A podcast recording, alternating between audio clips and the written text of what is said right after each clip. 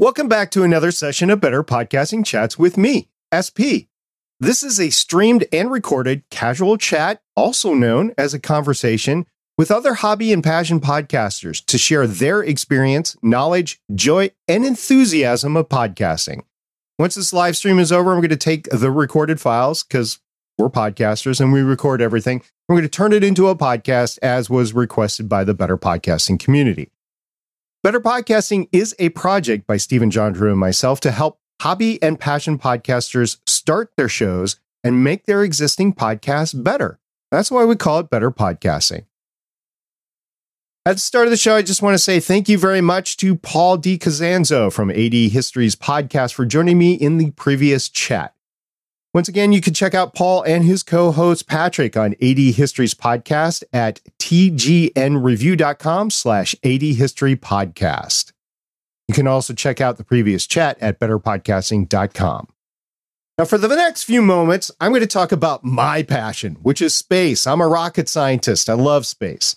So, over on the NASA side of the house, the Artemis 1 Orion capsule continues its distant retrograde orbit around the moon and is still on schedule for an Earth splashdown on December 11th, 2022. The capsule has now set a record for the farthest distance away from Earth for any human rated spacecraft at 270,000 miles. Although, to be clear, no humans are currently on board the spacecraft, nor were they when it was launched. So nobody was lost so far in the whole thing. NASA also released pictures of how damaged the Artemis 1 launch pad was, including the elevator doors that were literally blown off during the launch of Artemis 1. That was awesome power there. NASA is going to have some work to do to get the launch platform repaired, more protected, and ready for the Artemis 2 launch, which is now scheduled for May of 2024.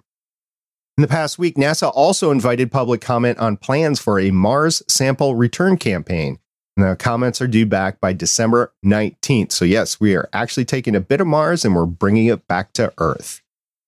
On the SpaceX side of the house, SpaceX launched a resupply mission to the International Space Station on Saturday, November 26, 2022. The Cargo Dragon capsule arrived safely at the ISS on Sunday, November 27th, with new solar arrays and a moon microscope.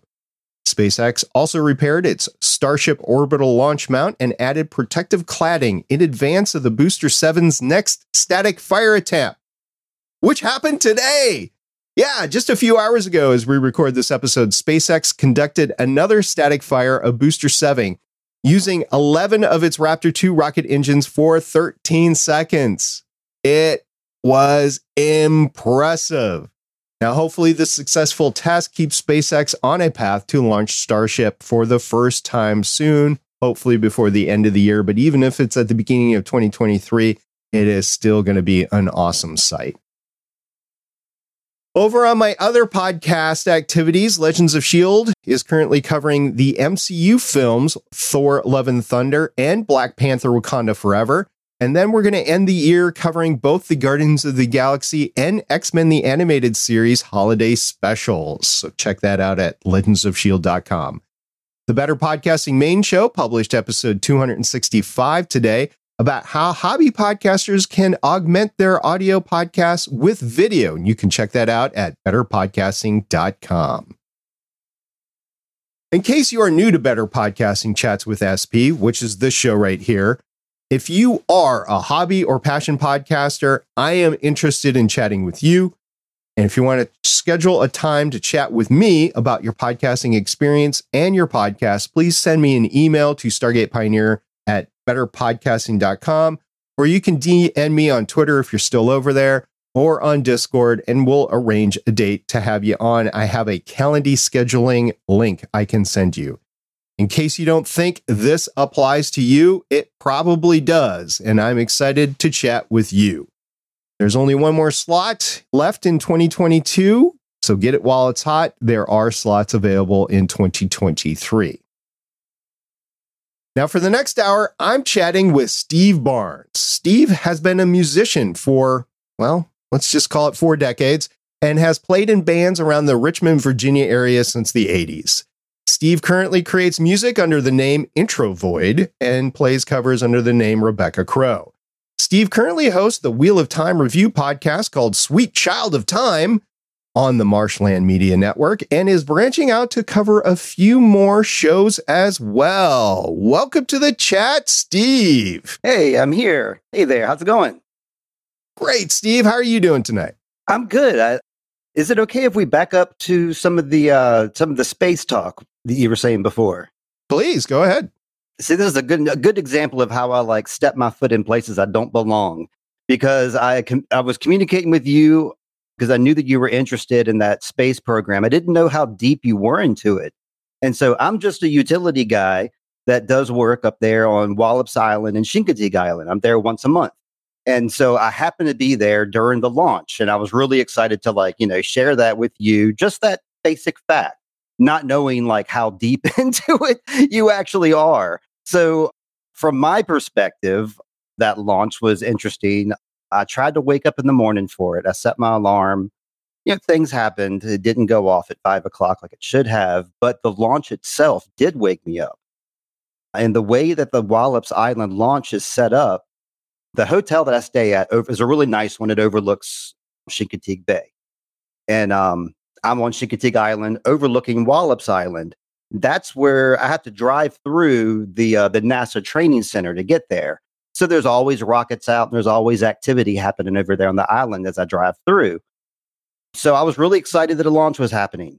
So wanted to get up early, did not get up early, but the launch was so intense that it was uh I mean it was loud, audibly loud, and I won't I won't say the room was shaking, but there was a definite like hum to the room. There was like you could feel the vibration. I was very close to the launch and it was intense. I ran to the um, balcony and I was overlooking Chesapeake Bay, looking at the, the NASA training center. That's where Steve, the genius, was looking. The launch was happening over on the actual launch pad site, which I had no view of because there was a building in our way, and there I could see people on the dock out there looking in the, looking off, you know, ninety degrees to my left to the launch that I could not see from my balcony. And that morning when I went down to the lobby, you know, all the uh, NASA guys were at the same hotel and high fiving each other, and not not literally, but there was a lot of talk about it was a good launch, Chester. Yes, it was, Jim. You know, it was a everybody was having a jolly morning. So I was surprised to see the next day that you were talking about how there was some situation they had to do like a relaunch. You know the whole story and you talk about it, but so I was really confused. I was like, I saw a launch. I talked to people about it and I felt it. And now you're telling me there's there's a relaunch two days later. Yeah, no, that was the I believe it, I think it was the Artemis, one of the Artemis mm-hmm. attempts at the time. You saw a Cygnus capsule, which is a cargo capsule that was right. being launched to the International Space Station there are launches that happen all the time out of Vandenberg, out west, Kennedy Space Center in Florida, Wallops Island, where you are, mostly sounding rockets. But in this case, it was a capsule that went to the International Space Station. So it was a different rocket that I was talking about, but everybody was talking about this one because it was going to the International Space Station. And if you've never seen a launch, like you live in the middle of the country and you're not around rockets being launched, you should go to one of the launch sites and see a launch at some point in time. I will say that Kennedy Space Center is probably the best shot because launches get delayed all the time. But if you're there, there's in any given week, there's usually two, maybe three launches that happen. So you're going to see something. The big thing when I was young was watching a space shuttle launch. So catching one of those was hit or miss, but there was always yeah. some other launch. And if you've never seen a launch, like you were saying, the whole room was kind of reverberating or whatever. Mm-hmm. If you get close enough, especially to one of these bigger launches, your whole chest reverberates. And it's, you know, it's kind of like the experience of going to a concert and just being pounded by all this mm-hmm. sound, except for it's way, way more. And it's everything around you. Your whole body is vibrating and everything. It's just, it's wonderful. That's why I'm a rocket scientist because I love all that stuff and I love space travel and stuff like that. So, anyway, you know a little bit about music because you have been a musician since the 80s. Yeah, um, my grandfather was a guitar player and he played organ too, and I was really interested in that. So, you know, he made sure I had a guitar by the time I think I was 10 or 11. And Then my dad bought me a guitar too, a electric guitar, a real guitar when I was like 13. And I just happened to live in a neighborhood with a lot of other musicians too that are still playing to this day. And just happened to, I don't know, it felt like a right place, right time.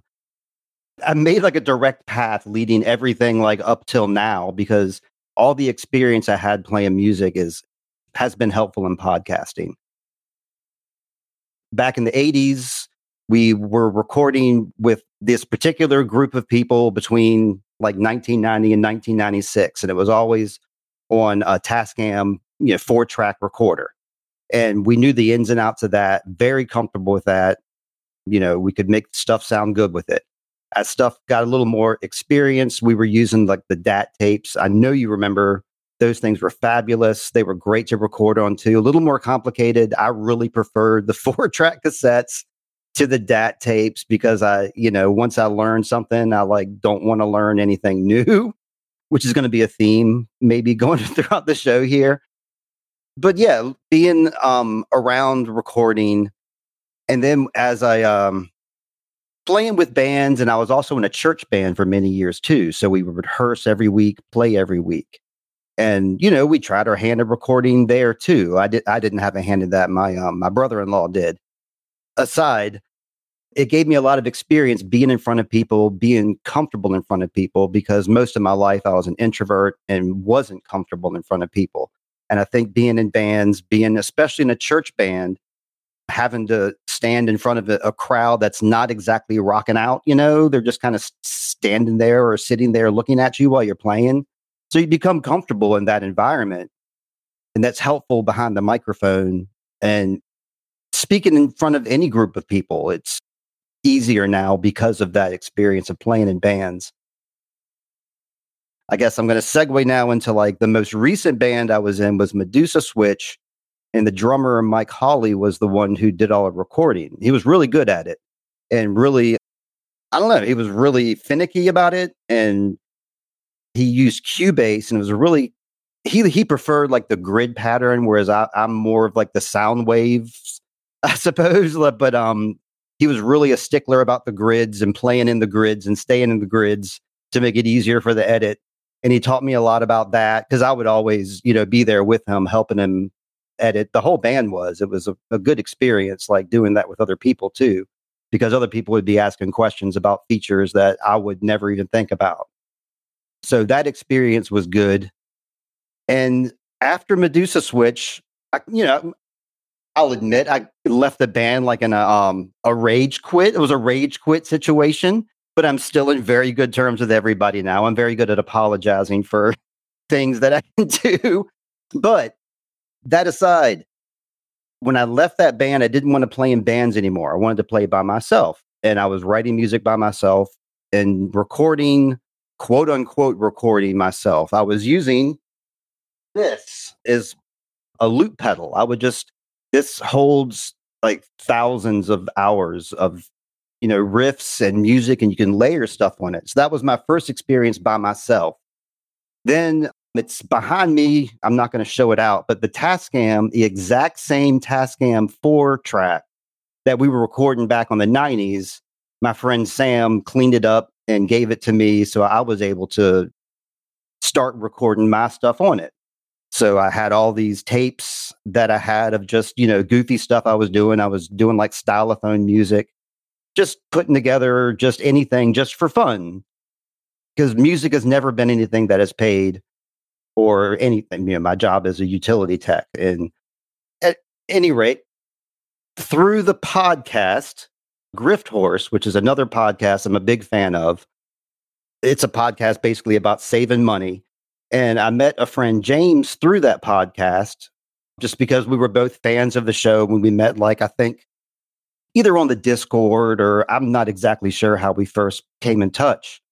But everybody who was a fan of that show would also like bring ideas to the show, kind of like you. You know, you bring people on to talk about podcasting. People would write into Grift Horse and say, you know, uh, the Panera drink club is on. You know, you can get free drinks at Panera. You know, this thing is happening. James brought to the table, he was a podcaster. He's a musician and, you know, he knew how to publish music easily, get it online and make money and make money off your streams.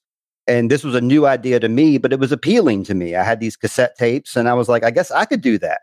Because the way James worded it when he like first wrote into Grift Horse, or maybe it was on the Discord, he was just basically saying anybody can get a song on Spotify just by getting a publishing service. For example, DistroKid. That's what I use currently.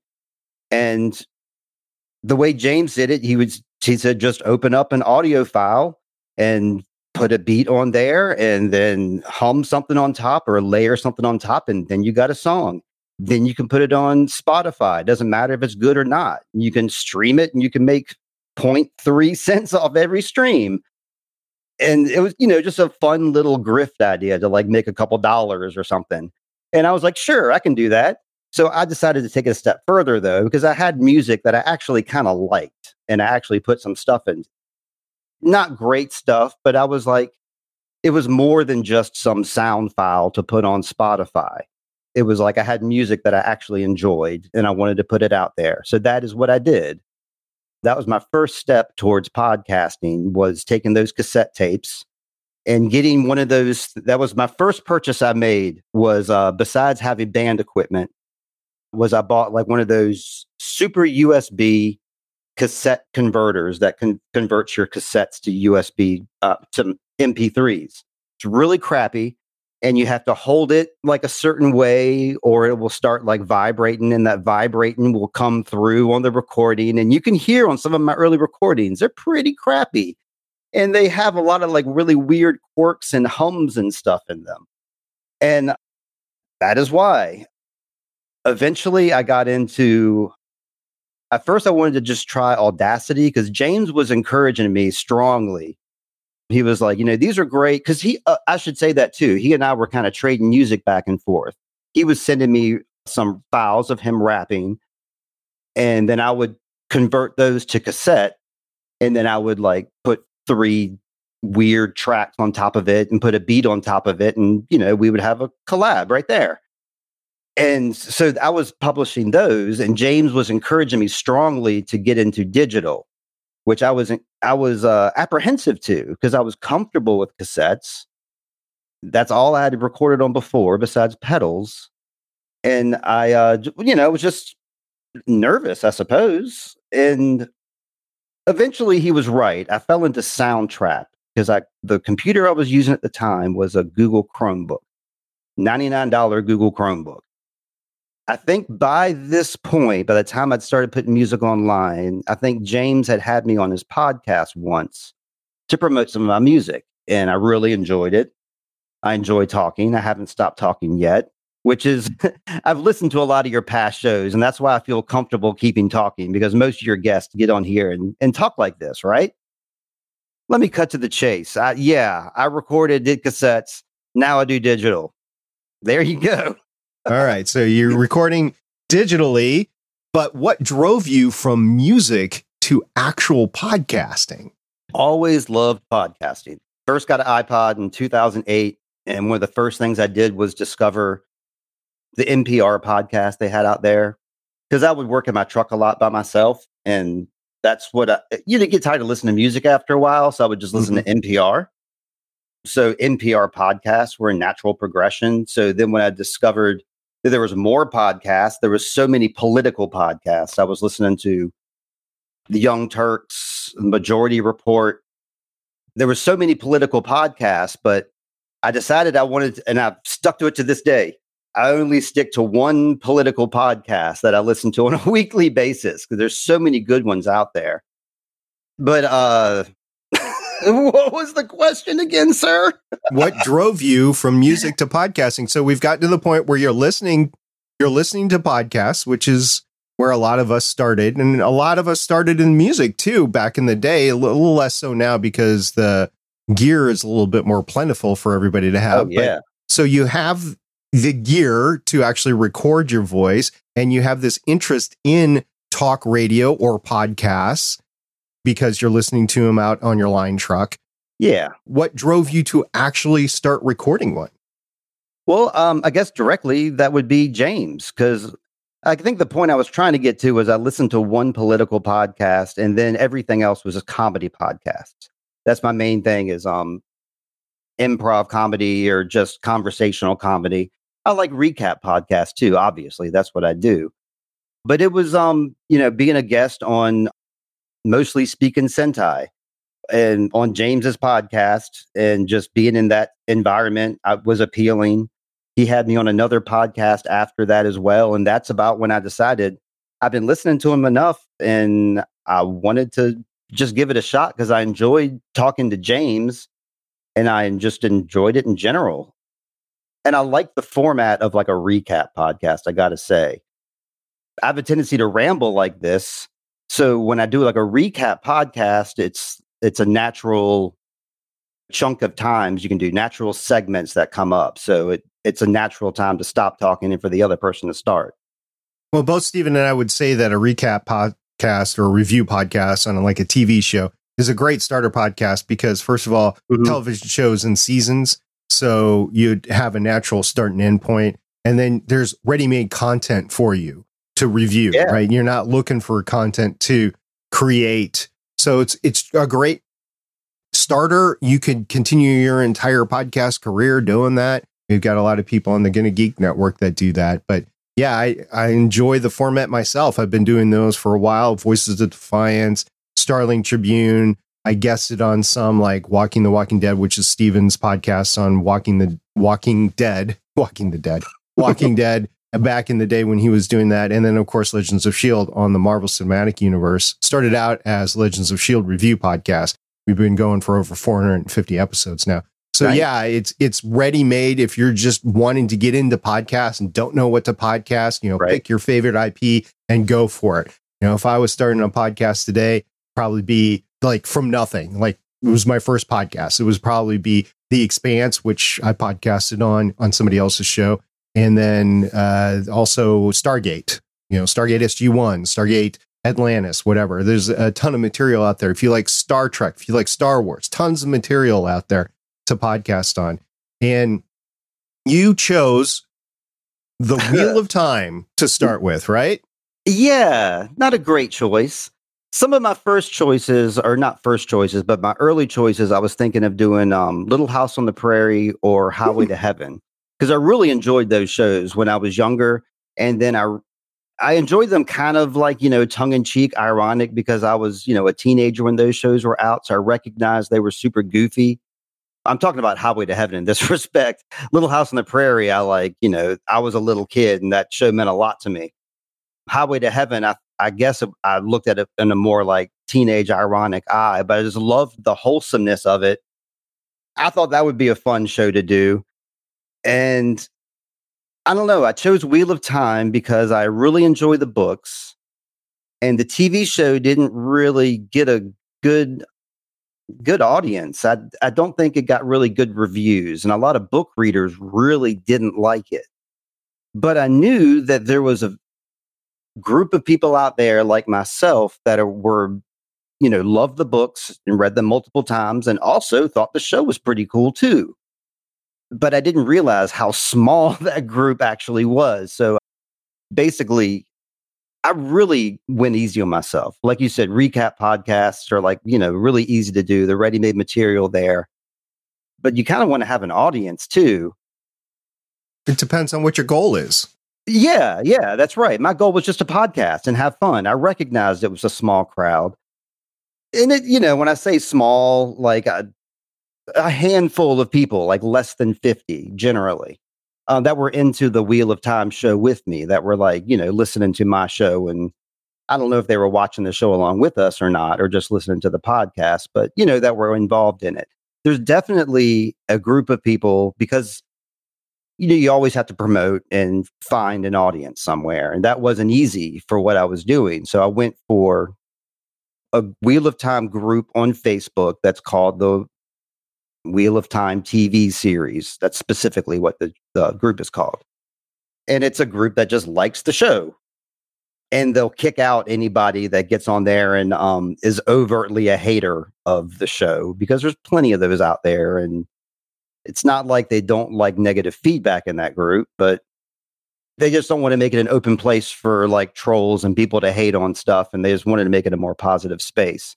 So that's basically my group. And this group of people is anxiously waiting for Wheel of Time season two to start up. So I still feel, you know, like I didn't make a wrong choice. I feel like I'm happy where I'm at. I'm happy with a, a small group of like 50. But now I'm in a season where I'm waiting for the next, I'm in a half season. Season one, you know, ended way back when. They haven't announced when season two is going to air yet. It's been filmed and stuff, but I don't know the date. So my co-host and myself, James, we're just kind of doing a little bit of this and that. Um, we did like a Time Bandits recap, the movie Time Bandits, Sweet Child of Time. Why the heck not? Um, and that's another thing I saddled myself with as a silly name, but you know I chose it, so there you go. all right, let's unpack a few things. Uh, first of all, confession time. Okay. I have read every single Little House on the Prairie book oh, that Laura right. Ingalls Wilder wrote.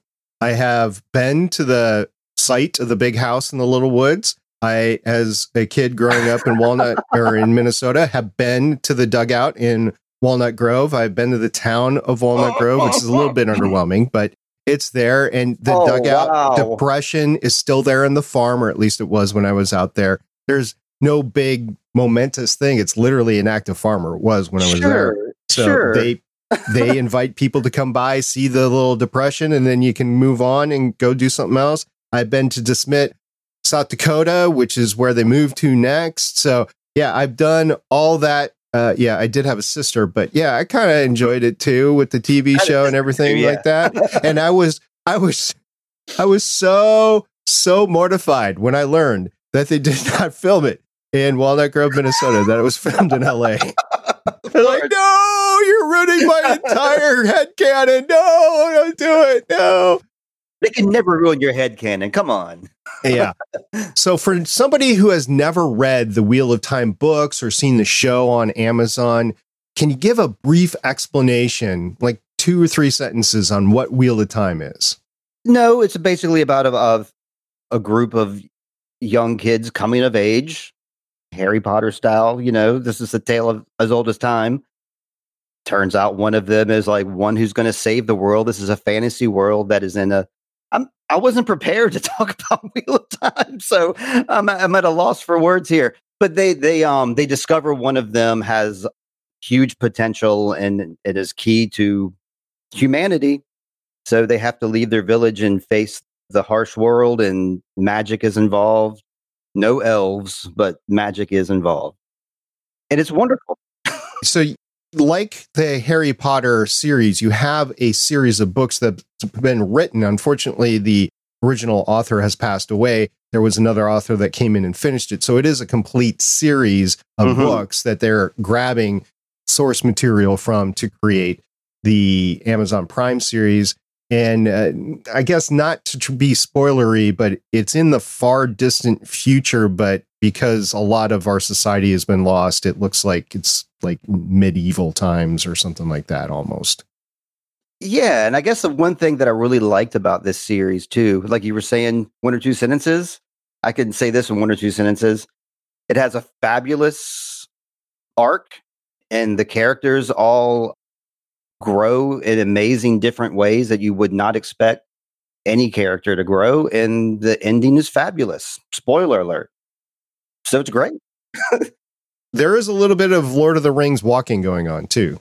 Oh yeah, yeah, walking and talking. Yes. Yeah, there you go. Sweet Child of Time. That's your podcast name. What is the history of that? I was just looking for a catchy name and I wanted to use the Guns N' Roses song, you know, as my theme song. I was afraid to a first event because uh, I was just afraid of copyright infringement, but I eventually found like a little a funny keyboard version of Sweet Child of Time. I'm a sweet child of mine for Guns N' Roses. And I just kind of created the term sweet child to mean a brand new person to a series. You know, James has never, my co host has never read the book or seen the show. So basically, we just would independently watch each episode and talk about it. And he liked it a lot. So that made the podcast really fun. And he's a fun person. He doesn't let me ramble. He's he definitely is very good at guiding conversation and providing a lot of good funny insight. And I'm doing a new one now. Like we were talking about how I'm, I'm between seasons. I decided to stick to that sweet child theme because I have that one RSS feed. I didn't really want to try to bother getting a brand new RSS feed for a different show, but I did want to go a different direction and recap 1899 because that show really caught my eye on Netflix because I loved the show Dark on Netflix.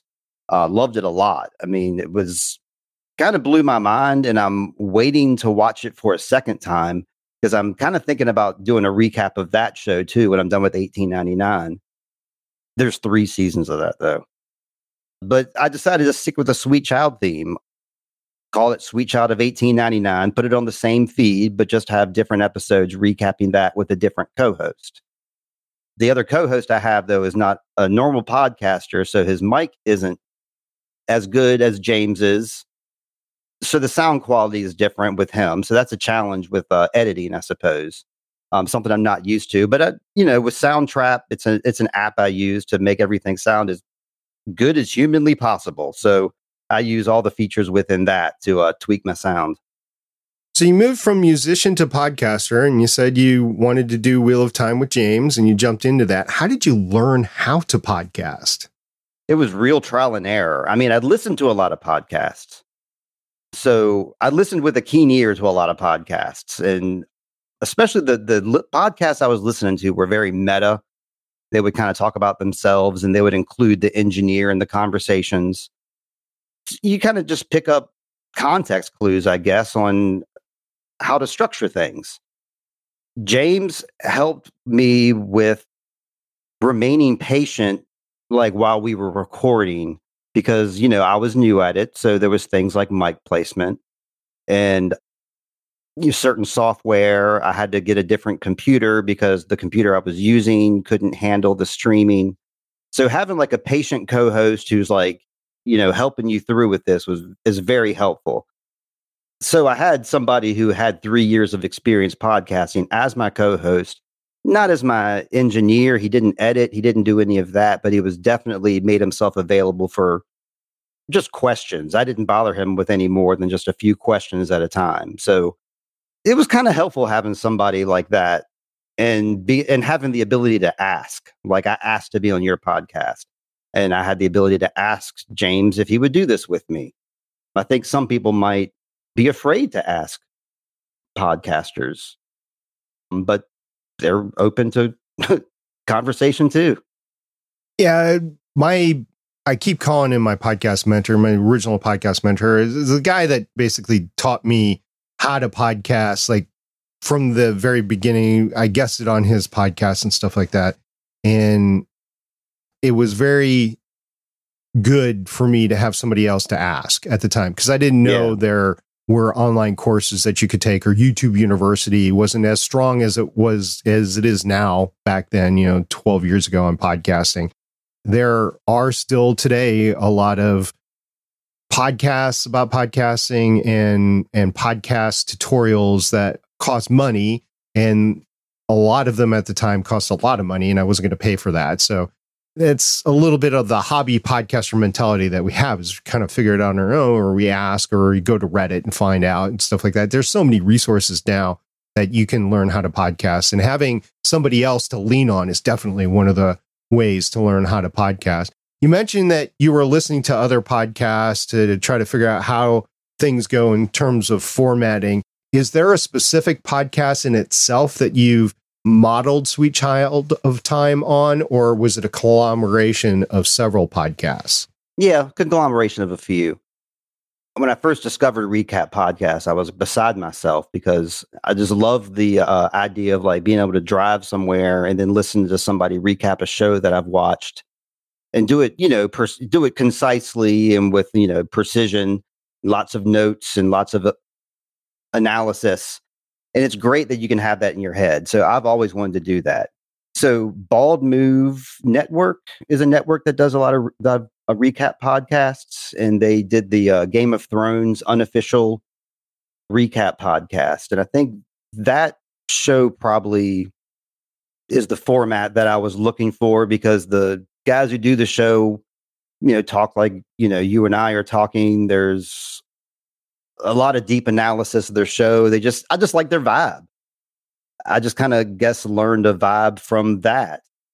And then James also, I kind of followed James's format, except James is a lot more loose in the conversation. But I followed his format for introducing the show and plugging your guests right up front, and then having like a succinct plug segment at the end, and then just making sure you have your plugs at the end as well, making sure you have at least two or three succinct segments. I think I learned that from Bald Move podcasts and yeah, I think listening to uh, James's mostly speaking Sentai, where he does the the Power Ranger recaps.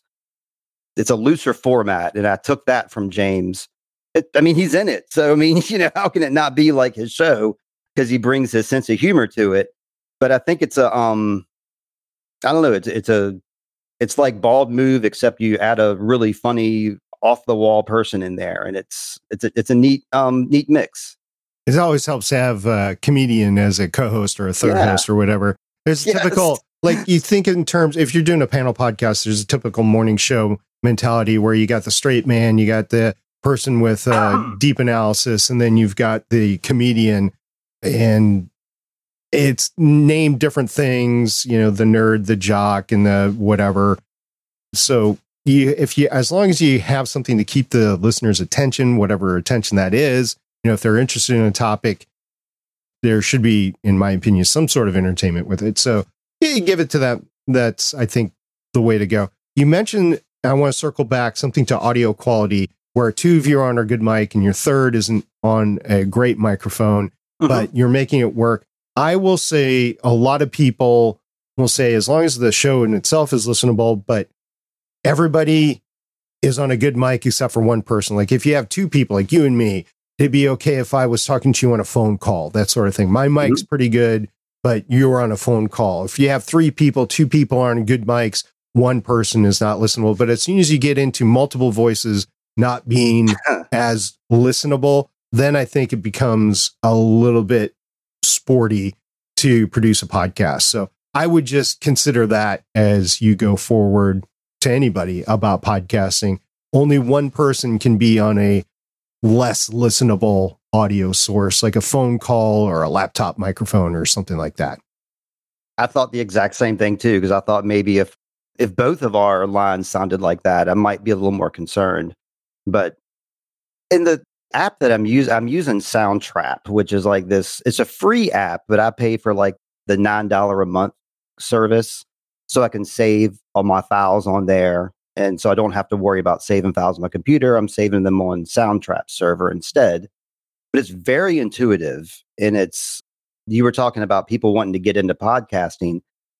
This Soundtrap was made for people like myself who don't really know how to get into podcasting because it's very intuitive to use. And there's a lot of features, and I don't think everybody's going to get into all those features that you can get into. I certainly do because I want to take advantage of every single little glitch I can make to make something sound better. But I don't, I mean, I hear other people talking about plugins and um, using expensive software. And I don't know, I made a list of my, my equipment, which is a pretty cheap rundown of stuff. But that Soundtrap app is, is great to use. One of the early people that I had a conversation with was Red Scott, and he was talking all about yeah. about free plugins that you can get. So you don't necessarily have to pay for the plugins. Oh. There's uh, a, a reasonable amount of serviceable free plugins out there if your digital audio workstation or DAW actually uses them.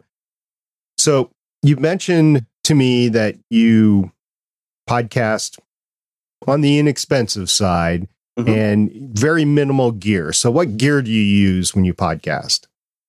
Well, I was using, because I should say, when I first got that iPod back in 2008, I never used, I never had a laptop or a desktop or any sort of computer. I just wasn't a computer person. So I specifically got a Chromebook for recording on and for podcasting. It was a $99 really cheap Chromebook. And of course it was not enough. So I ended up going with um because that's the first thing you have to start with. You need a you need a laptop. I guess you could do it on your phone, but it's not going to sound great. I picked up a laptop that would have enough RAM to run that Soundtrap app because I was having a lot of problems in the early days. And that's when James was being very patient with me. Most of those problems were coming from that app crashing because the computer I was using only had two gigs of RAM, not enough to run like big files. So I picked up, it was a refurbished Latitude and it has 16 gigs of RAM, which is like the the maximum amount that I could afford for under $300. It was a, a laptop. It cost about 250. And besides the laptop, these headphones I bought, these are $29 headphones off Amazon. These mics are great. They're Maonos. I mean, they're not great. Okay. Your mic is great. This mic is acceptable. and they're $60 on Amazon. They're called Maonos. I bought two of these. I like them so much. And then the Soundtrap app is $9 a month. Are those microphones USB or do Yeah. you go through? Okay. No, they are USB, but you also, if you can see that uh, you can put it in an XLR. My wife Okay. uses hers in XLR through like our, um, my wife's a singer and she has the other microphone over there, but I use that occasionally for podcasting, but it's, yeah, a little bit of both. Okay. So if you could have told your yourself one thing before you actually started podcasting Mhm. that would have made it easier for you. So talk about time travel. If you did that time travel, you went back, you could tell yourself one thing. What would that one thing be to make your life easier as a new podcaster? I think in my earlier podcast in Sweet Child of Time, I was trying to get more people involved and I was uh, trying to squeeze more into it than there needed to be. Uh, I would have a book corner and which is great. You know, I was trying to encourage reading. So I would, you know, me and James talk about books for a little bit. Um, but that's kind of unnecessary. It just adds more time. I mean, of course you want content, but I want concise content. I want to do like a recap podcast. So I would tell myself to not do those type of segments. I was doing band segments where I wanted to, you know, I'm a Richmond guy. I got a little, I got a little audience. I want to plug my Richmond band's friends, you know.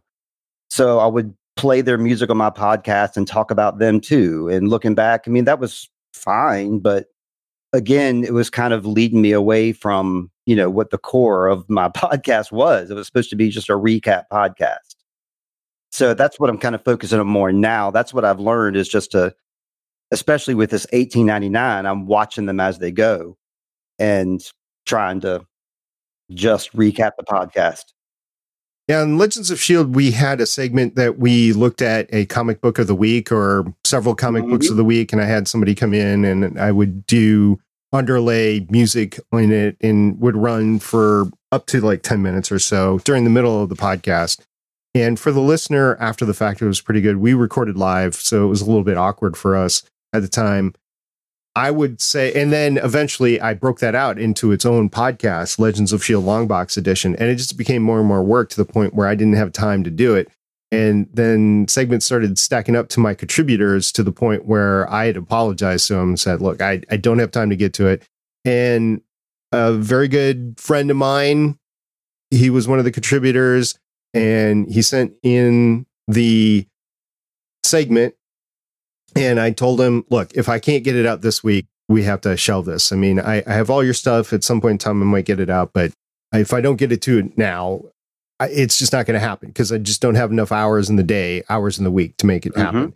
And so I didn't have time for it. And like I said, I apologized profusely to him and said, I, I just, I can't. I just don't, I don't have the time. As a hobby podcaster, I don't have the time. If it was my job, I probably wouldn't have time to do it because it was like the seventh podcast of the week that I was doing. It was just crazy back then. So I had to shelve that. It was a bridge too far and I couldn't do it. You said you have roughly about 50 listeners to the podcast, really engaged community. Mhm. How do you handle promotion? Are you trying to promote outside that community or are you literally just a community based podcast? I was just focused on that community for a bit because I was, you know, I had the the, the Facebook Wheel of Time TV series group, and then I, I promote on Instagram.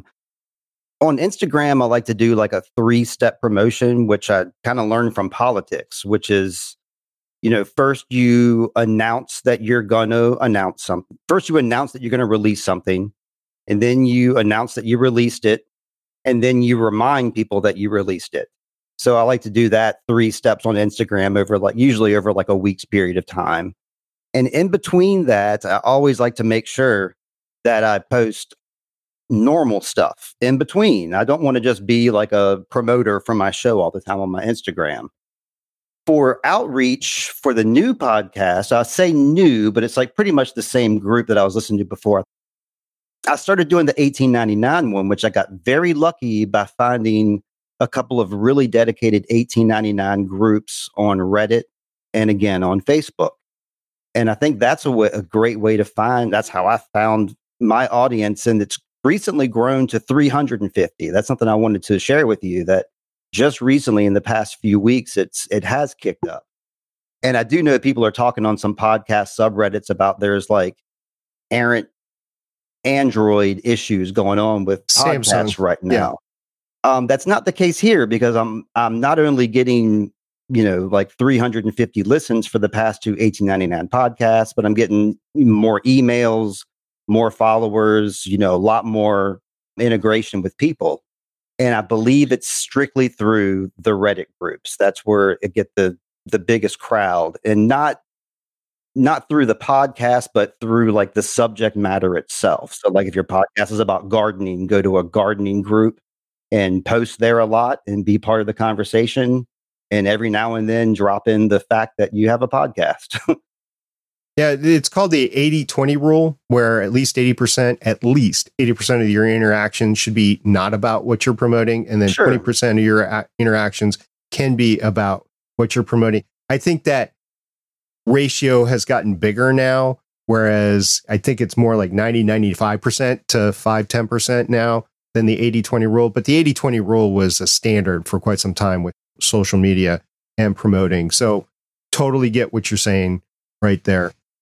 You mentioned that you were having some problems with your Chromebook, the two gigabit computer that you were using, and your audio program.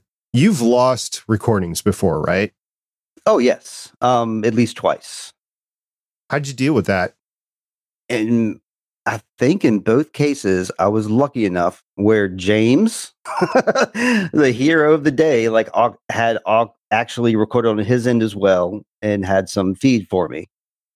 I don't think I've ever lost anything podcast wise, but there was a very embarrassing moment where I was at a, a, band practice recently. I did join a band earlier this year. I'm not with them anymore, but I was playing with them for a few months came with all my recording stuff and I recorded like an hour of silence when we were supposed to be jamming.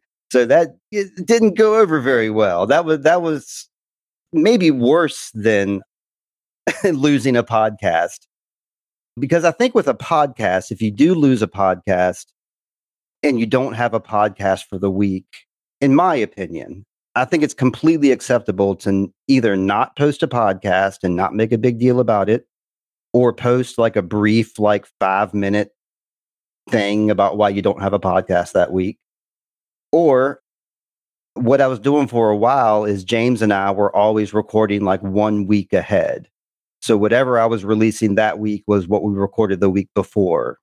And eventually it caught up with me, but that was a really nice thing to fall back on so that you know, if something happened one week, I would have another week to fall back on.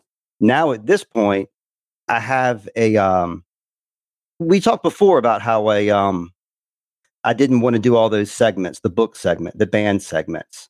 So I've gone and re-edited my old Wheel of Time podcast. So they're just recaps, but I haven't released them all yet. I've released four of them. And the other four are just on the back burner. I've already re- already edited them. They're already ready to go. So if I ever need to release them, I will. And so for me, if I lost a week, that's what I would do is just release one of those. did you just re-edit them or did you remaster mm-hmm. them? Because we talk about that all oh. the time in the podcasting space of remastering old recordings. Good question. I was able to remaster because of the uh, Soundtrap app because I had all the original files in there and they were all just how I'd left them before. So I was able to like start from scratch basically with the original files. Is that what you meant? Yeah, pretty yeah. much. Yeah. So you're able to do a better job, not only edit for content because you take out all the content that's unnecessary, but you're also making it sound better because exactly. you're improved. Your skills have improved over time on how to actually edit the audio. Okay. Sure, yeah, and different mics too. I was using a um, you know, a, one of the Shure 57s, a musician mic.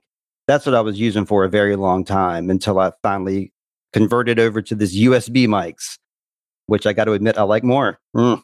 So wait a minute. You took the Shure SM57, the same microphone the president of the United States uses every time he or she gets up to the pl- podium. Yep.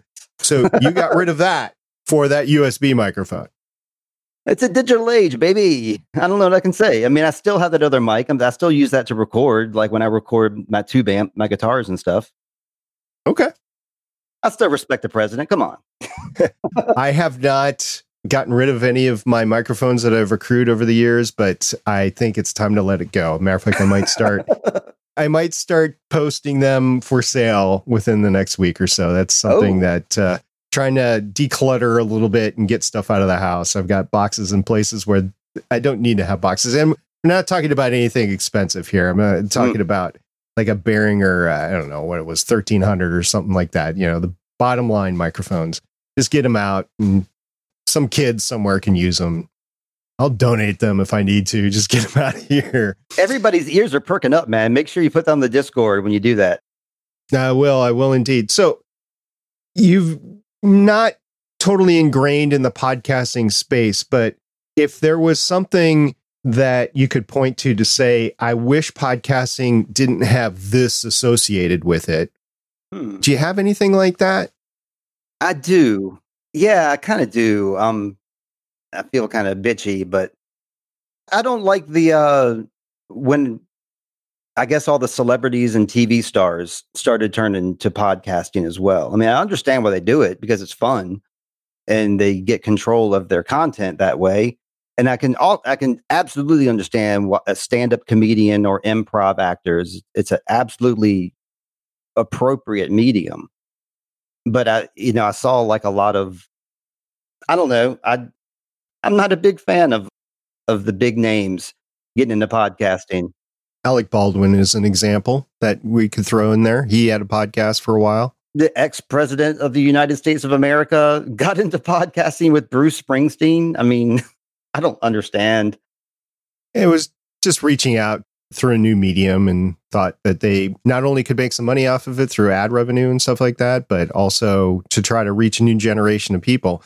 Because I'm going to use this expression kids these days don't exactly park their butts in CNN. Remember back in the day, 1990, 1991, when you had Iraq that invaded Kuwait, what was everybody watching consistently throughout the day? What was on every single TV in a lobby space or where were people gathering around? They were gathering around CNN. Well, mm-hmm. those days are over. Well, yeah, CNN is still there and people still watch it. But if you just made an example that you listen to a political podcast, you probably get more of your political news from that podcast than you would from CNN or NBC or Fox or wherever, right? 100%. Yeah, absolutely. Yeah. So that's probably why the former president of the United States did that.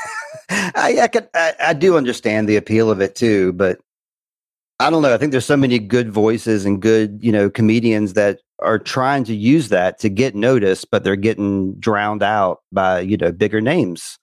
Okay. Um, so you think crowding is an issue within the space in its totality? Not, not for me, of course, but I mean in general. When I when I see that, um, you know, Dax Shepard has like the number one podcast out there, and you know him and his wife. Uh, I don't know. I, I just wish that that attention would, you know, go to like a a, a podcast, a podcast that podcast did, and that's their only thing.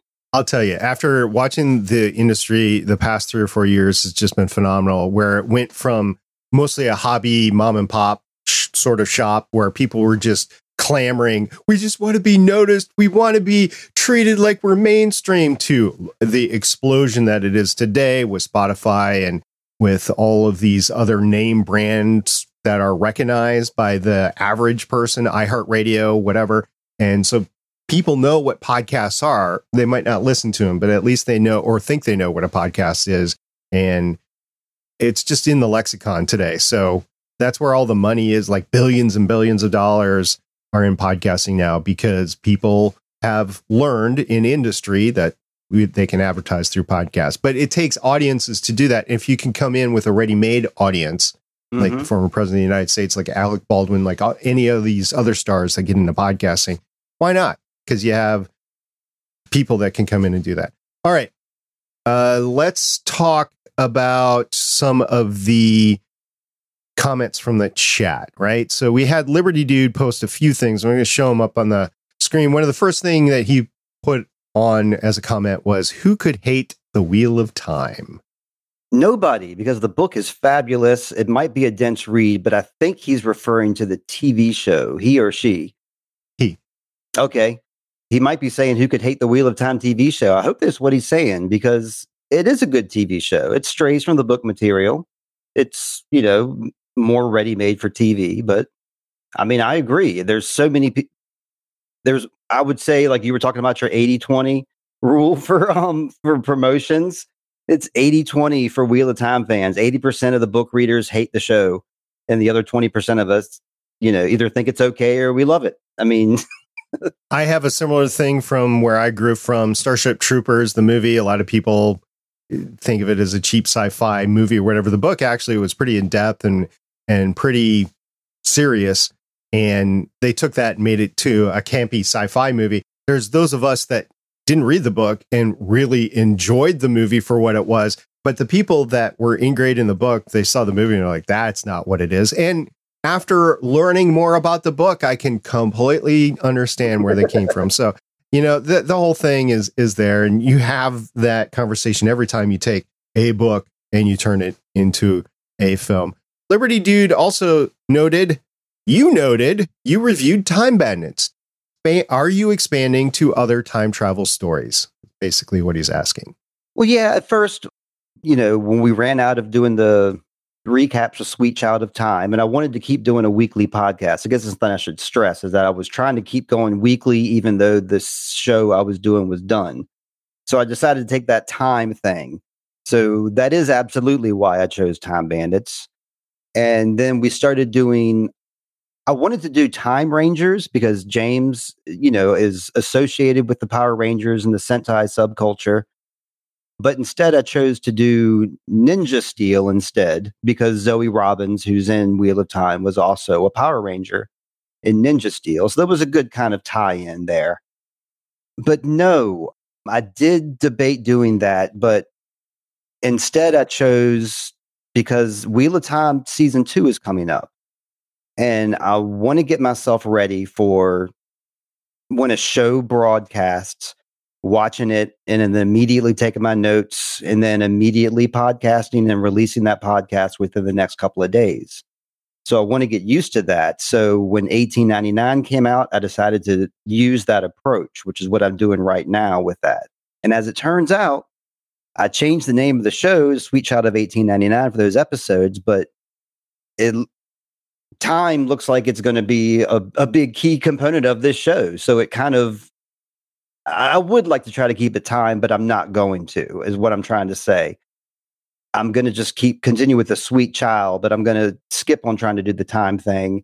And if we do another show, I'm just going to be sweet child of something else. A couple of things. First of all, if you're doing a review show or a recap show on a TV show, absolutely the next day or at the bare minimum 48 hours later is the sweet spot to get new people views on your list, their ears on your podcast. That's absolutely what you want to do. Also, talking about your off season issues, If mm-hmm. you have an IP that's big enough, like Star Wars or Marvel, like I do on Legends of S.H.I.E.L.D., the off season is no big deal. Actually, with the Marvel Cinematic Universe, there's hardly any off season. There's always something yep. going on. So we don't really have to worry about it anymore. We did originally, but we don't have to worry about it anymore. Star Wars is much like the same way there. Hmm. I did another podcast on the CW TV show Arrow, which is in the DC universe about the Green Arrow. The show was called Arrow. In the off season, the show actually bloomed out an entire universe called the Arrowverse. It's really the DC comic universe, but the Arrowverse, and it had several different shows, at least five, if not six shows. I'm trying to think back in the day when they had them all running. It was either five or six. So we chose another show, which was Legends of Tomorrow, and we podcasted on that in our off season. So it was still in the Arrowverse. A lot of times, actually, the main character was from Arrow to begin with but it was a different show. So that's how we handled it. So there's different ways that you can handle it. It's kind of rough when you're throwing yourself into a relatively new IP and there's not much that you can do in the off season. For Agents of S.H.I.E.L.D, when we were covering that in the original years for Legends of S.H.I.E.L.D, there were conventions and we would either go to conventions or we would listen to panels and we would talk about that. We'd talk about news of upcoming movies and stuff like that. Again, with Wheel of Time, there's not much you can do. I mean, you could do book reviews or, cha- or a chapter review. You can't actually read the book, but you could do that. So there's different things you can do. You've chosen to do another show. That's great. You want to do a weekly podcast. You can do that. I would argue maybe you don't want all that on the same RSS feed, but it's the way you've chosen how to do it. And it seems to be working for you. So I'm not, there's no right or wrong answer in podcasting whatever anybody tells you, there's no right or wrong answer. There are best practices, but there's no right or wrong answers. If it's working for you, keep on going with it. All right, let's move on to the next comment. Actually, you might know this. It's from Mostly Speaking Sentai. Oh, yeah, baby. Said loose inside of structure is how I roll. It absolutely is. He adds a lot of fun to podcasting. Um, I, yeah, it wouldn't be the same without him. Yeah, I do it with Nate, and Nate's really fun to podcast with as well. James is practiced on the mic, so yeah, his structure is very fun. If yeah, if you're a fan of James, you'll love his. He has like four or five podcasts that he. You talk. You talk about your rule of two.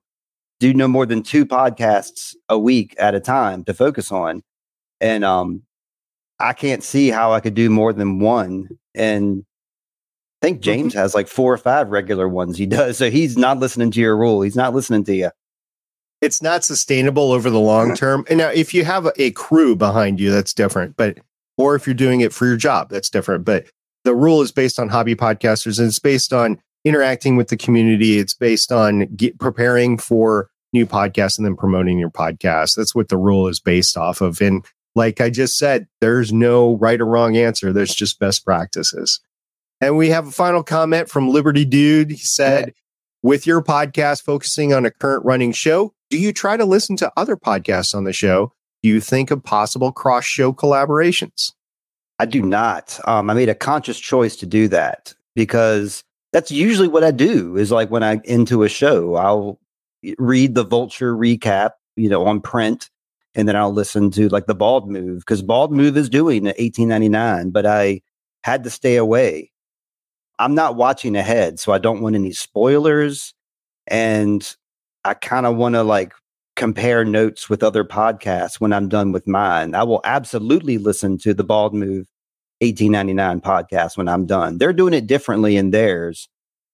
They're doing it like within an RSS feed as well, except for they have kind of like a broad umbrella RSS feed where they just kind of throw whatever show they want in there and it's just kind of thrown in the pile. I'm tempted, but I'm not doing it.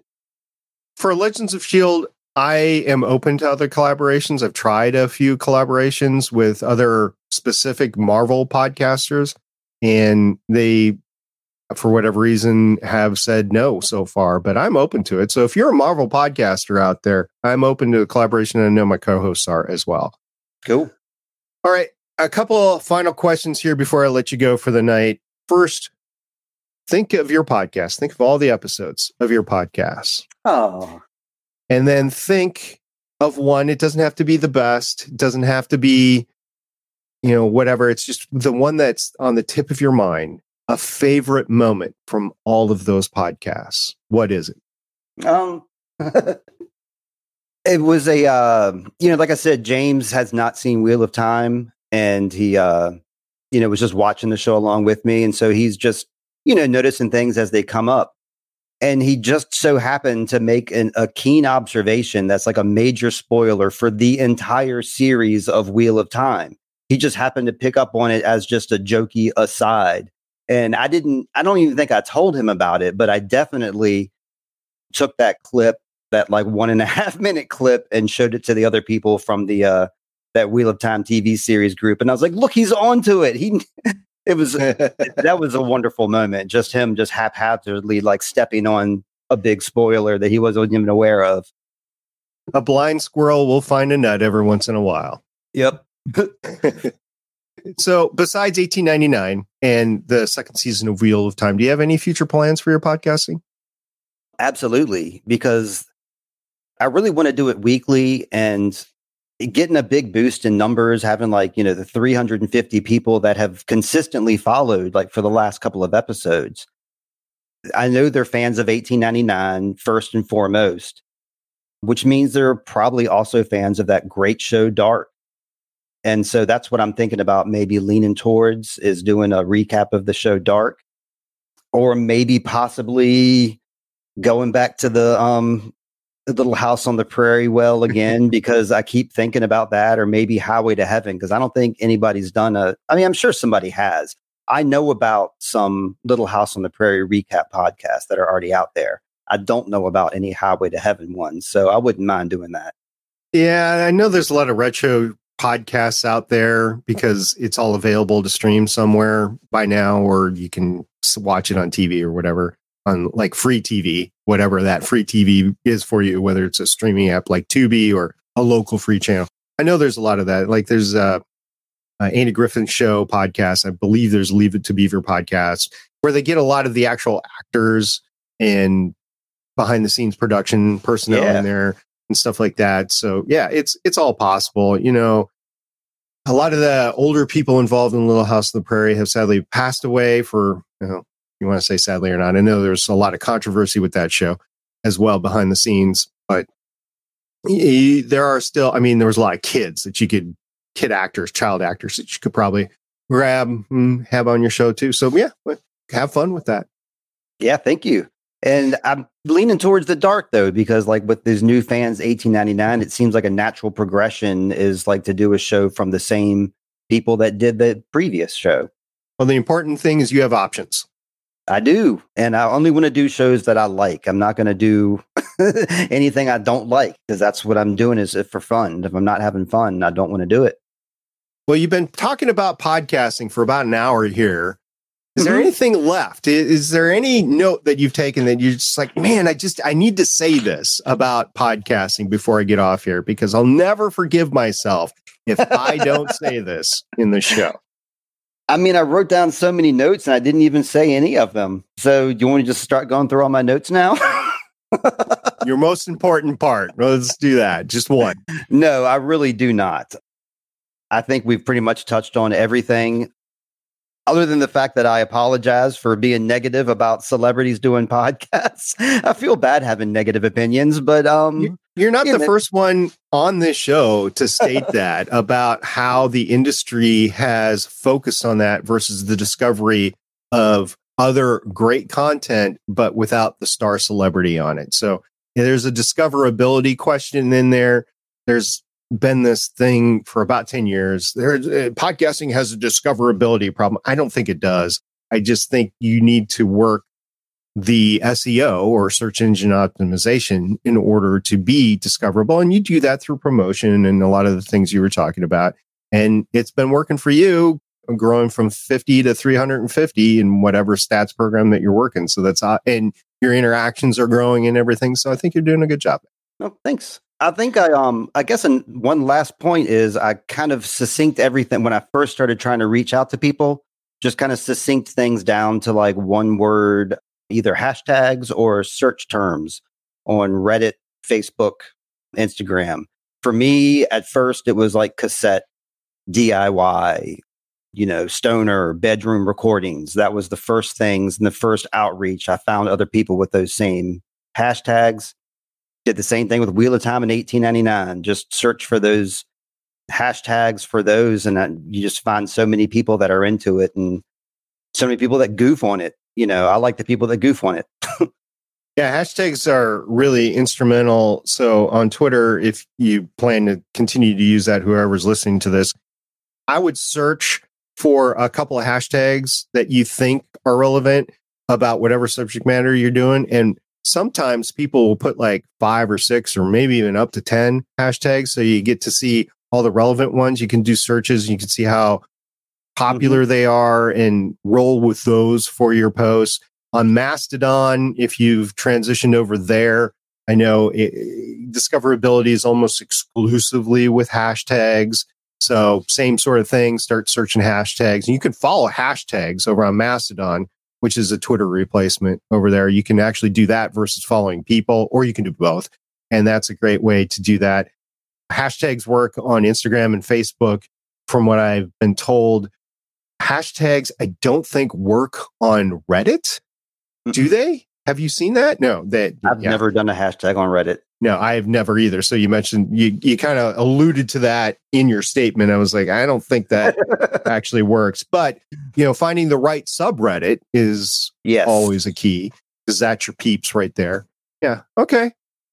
Well, Steve, thank you very much for coming on this conversation with me. Where's the best place for our better podcasting audience to find Sweet Child of Time?